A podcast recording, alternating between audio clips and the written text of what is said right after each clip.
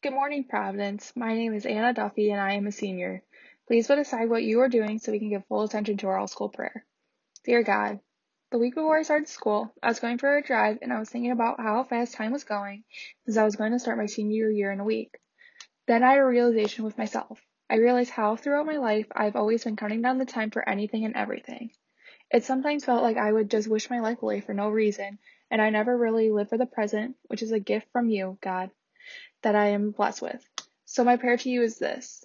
Help the Providence family realize that we should not take our time for granted, and when we live in the present, it is called the present for a reason. Love me. Now, will you please stand and join me in reciting the act of consecration to the Sacred Heart of Jesus?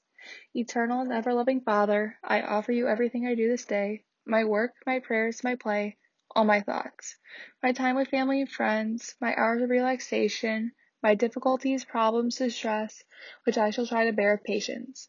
Join these, my gifts, to the unique offering, which Jesus Christ your Son renews today in the Eucharist.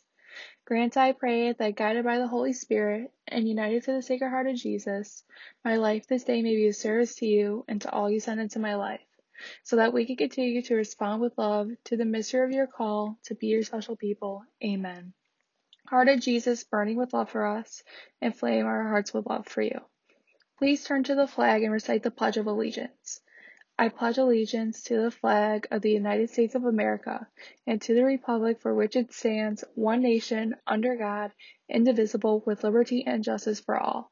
Have a wonderful Wednesday, Providence.